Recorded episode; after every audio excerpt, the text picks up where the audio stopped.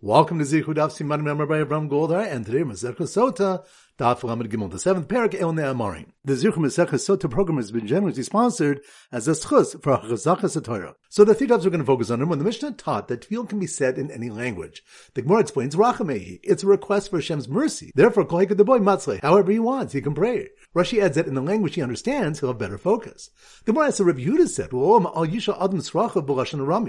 A person should never ask for his needs in Aramaic because Rabbi Yochanan said that Malachim do not attend to his tefillah in Aramaic because they don't know it. The Gemara answers, Habayachid Habad Tzibur. This advice against davening in Aramaic is for a single person praying alone whose prayer requires the help of Malachim. Whereas this mission statement that one can pray in any language is for a congregation whose prayers do not require assistance. The Gemara challenges Rabbi Yochanan's statement that Malachim do not know Aramaic by relating two incidents in which the Kohen heard a baskol from the Kosh Gadoshim speaking in Aramaic. It answers that either a baskol is different since its role is to convey messages, or there was Gavriel, who knows all languages since he taught them to Yosef. Point number two, the mission state that Hagriz and Har Eva are near Shechem.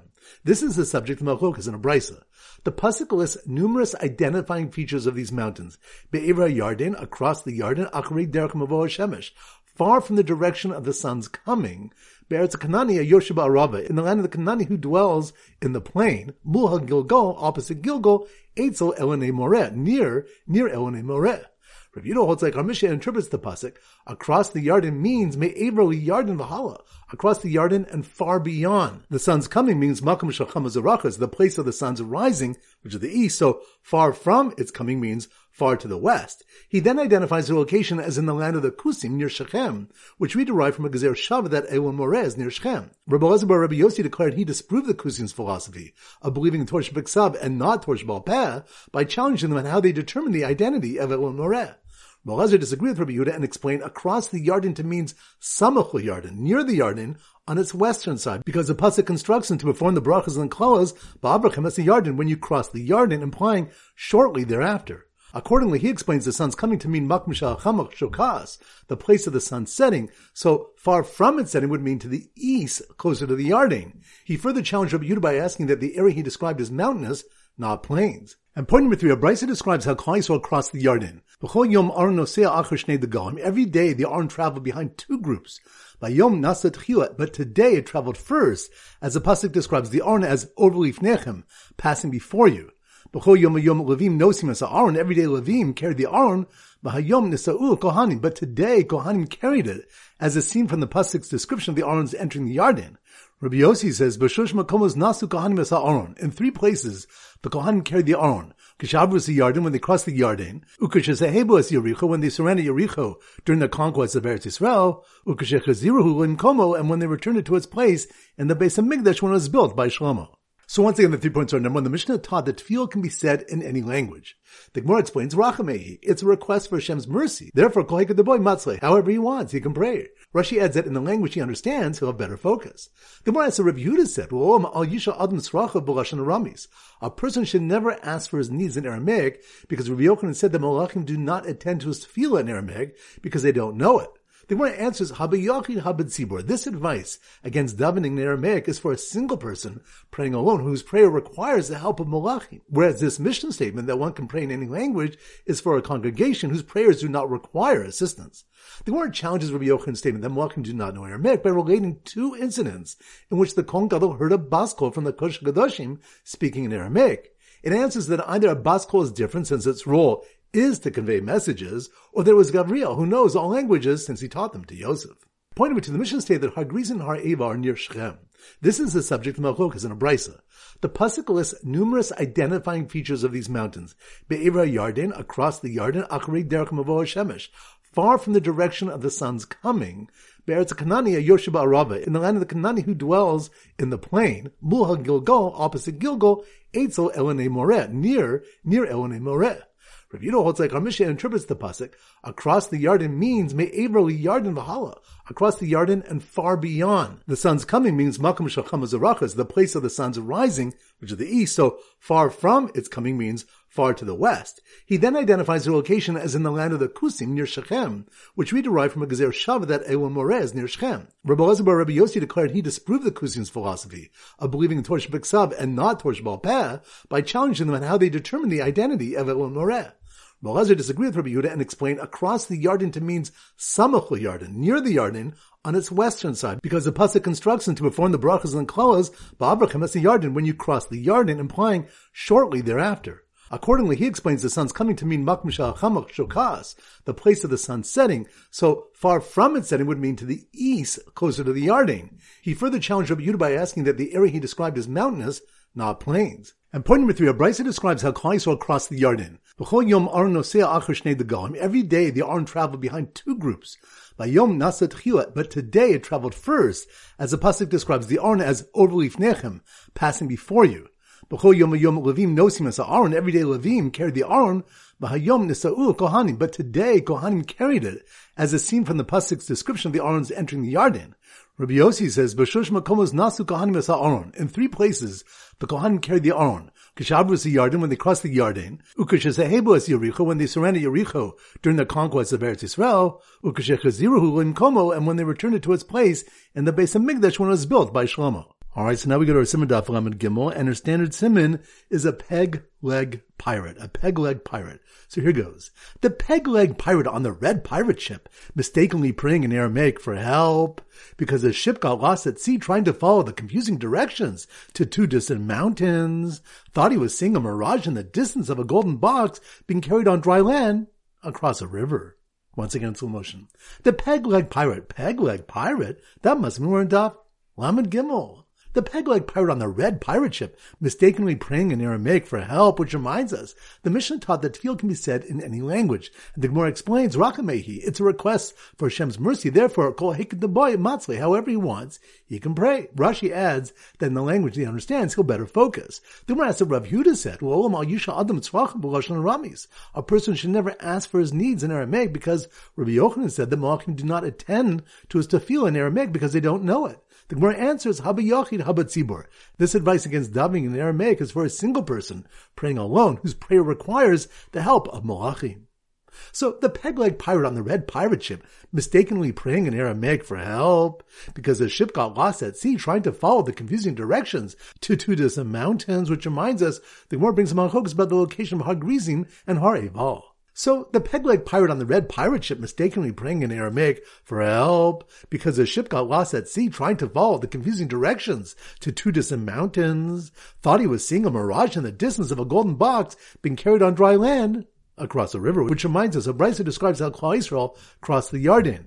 Every day the Aron traveled behind two groups, but today it traveled first. Every day Levim carried the Aron, but today Kohanim carried it. So once again, the peg-leg pirate on the red pirate ship mistakenly praying in Aramaic for help because the ship got lost at sea trying to follow the confusing directions to two distant mountains, thought he was seeing a mirage in the distance of a golden box being carried on dry land across a river.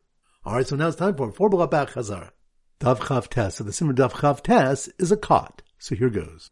The Sota became usher on the truma that was placed on the cot. Cot? That must mean we're in Daf Chav Tes. The sota became usher on the truma that was placed on the cot during the lifetime of the Baal and the Boel, which reminds us, the Gemara how Rabbi Shmuel can assume that the third nitma in the pasuk includes truma, allowing him to derive kahuna from a kavachomer, when perhaps the third nitma comes to include only kahuna itself, and truma would be permitted to a suspected sota. It answers mistabra duma de Baal u Boel. It's reasonable that the third nitma'a ah, is similar to the first two. Those are the husband and the adulterer. Ma Baal u Boel machayim of truma nami machayim. Just as the defilements of the husband and adulterer are relevant even during the husband's lifetime, so too defilement for truma is relevant during his lifetime. Lafuke kohuna de la as opposed to kahuna, which is only relevant after the husband's death. While he's alive, she's either married to him or a divorcee, and forbidden to kahuna regardless. So the sota became asur on the truma that was placed on the cot during the lifetime of the Baal and the Boel.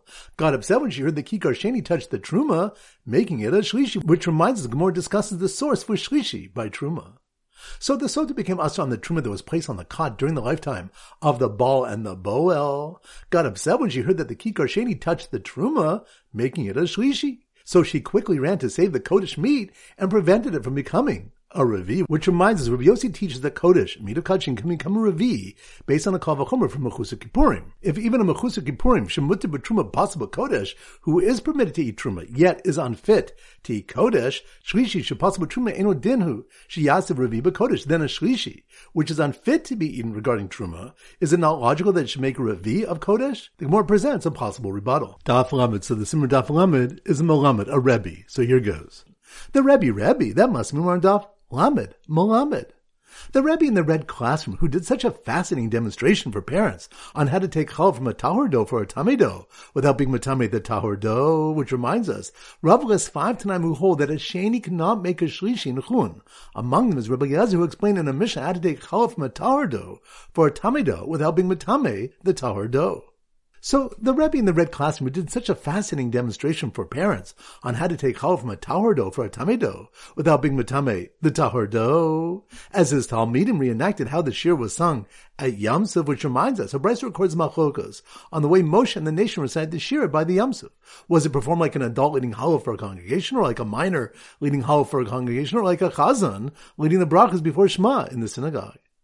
So the Rebbe in the red classroom did such a fascinating demonstration for parents on how to take chal from a tahor dough for a tamei dough without being metame the tahor dough, as his Talmidim reenacted how the shir was sung at Yamsuf, that even the infants on their parents' laps started to sing too, which reminds us even the infants on their parents' knees or suckling sang shir at the yam, and Rabbi Meir says even the fetuses in the womb recited the shira. Daf Lamed So the Simon Daf Lamed relates to the law, and we use a judge for the Simon. So here goes. The judge, judge, that must be more Daf Lamed Aleph, the law. The judge who banged his red heart-shaped gavel and declared that serving Hashem from love is greater than serving from fear, which reminds us, Rabbi Shimon Lazar said, Gado osim ava yosimina osim yira. Greater is the one who acts out of love of Hashem, the one who acts out of fear of Hashem. Shazet talil elaf dor, v'zet talil alpaim dor. For the merit of he who acts out of fear lasts for a thousand generations, and the merit of the one who acts out of love lasts for two thousand generations. So the judge who banged his red harp-shaped gavel and declared that serving Hashem from love is greater than serving from fear proceeded to listen to one witness say, I saw the woman become defiled, which reminds us, the first mission in the sixth parak teaches that although there's some focus regarding how many Adim are required to establish seclusion, Tuma is different. Amar Eid Echad Ani Shenitmes. If one aid said, I saw her become defiled, I said, she would not drink because he's believed and she loses her ksuba as well.